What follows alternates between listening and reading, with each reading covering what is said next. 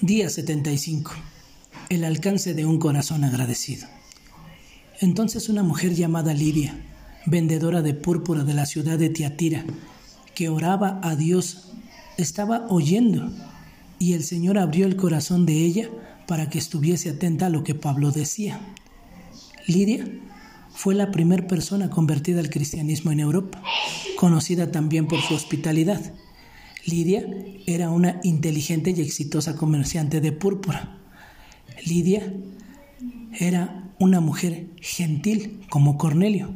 Ella adoraba a Dios y practicaba las enseñanzas morales de las Escrituras, pero no conocía el Evangelio de salvación por la fe en Jesucristo. También desconocía el plan que Dios tenía para ella entre la nueva comunidad de creyentes en la ciudad de Filipos. Cuando el apóstol Pablo le predicaba al por grupo de mujeres que se reunía para orar junto al río, Lidia escuchaba atentamente su mensaje y el Señor abrió su corazón, agradecida por haber hallado la salvación, puso sus recursos al servicio de Dios, ofreciendo su casa para reuniones de oración y hospedaje de misioneros. Hoy también hay muchos hogares cristianos donde se celebran estudios bíblicos y células de oración. Tú puedes llegar a pensar que no tienes nada que ofrecerle a Dios entre el cuerpo de creyentes, en la iglesia donde te congregas.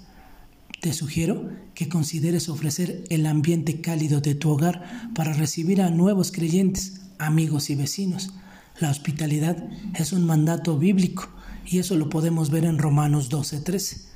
Después de leerlo, pídele a Dios que te indique en qué puedes servir en el cuerpo de Cristo. Nadie puede imaginar hasta dónde alcanza el poder de un corazón agradecido. Imita a Lidia. Si alguien toca tu puerta, ¿se las abrirías? Pídele a Dios que te dé un espíritu de hospitalidad. Que tengas un excelente día y que Dios te bendiga.